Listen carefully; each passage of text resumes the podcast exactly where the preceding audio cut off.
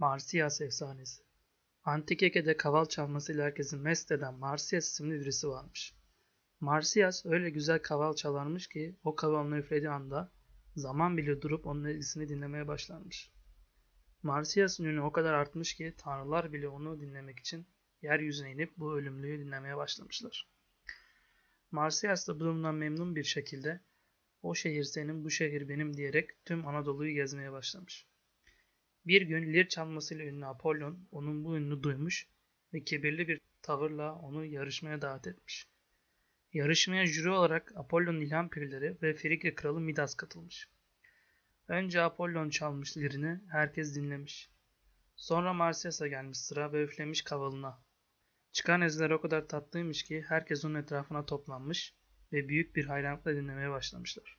Apollon'un ilham perileri Apollon'u birinci seçerlerken Midas Marsyas'ın galip geldiğini ilan etmiş.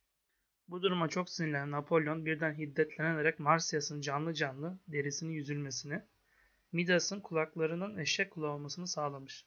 Böylece belki de bir tanrı tarafından yeteneğiyle cezalandıran ilk insan olan Marsyas ölüp gitmiş.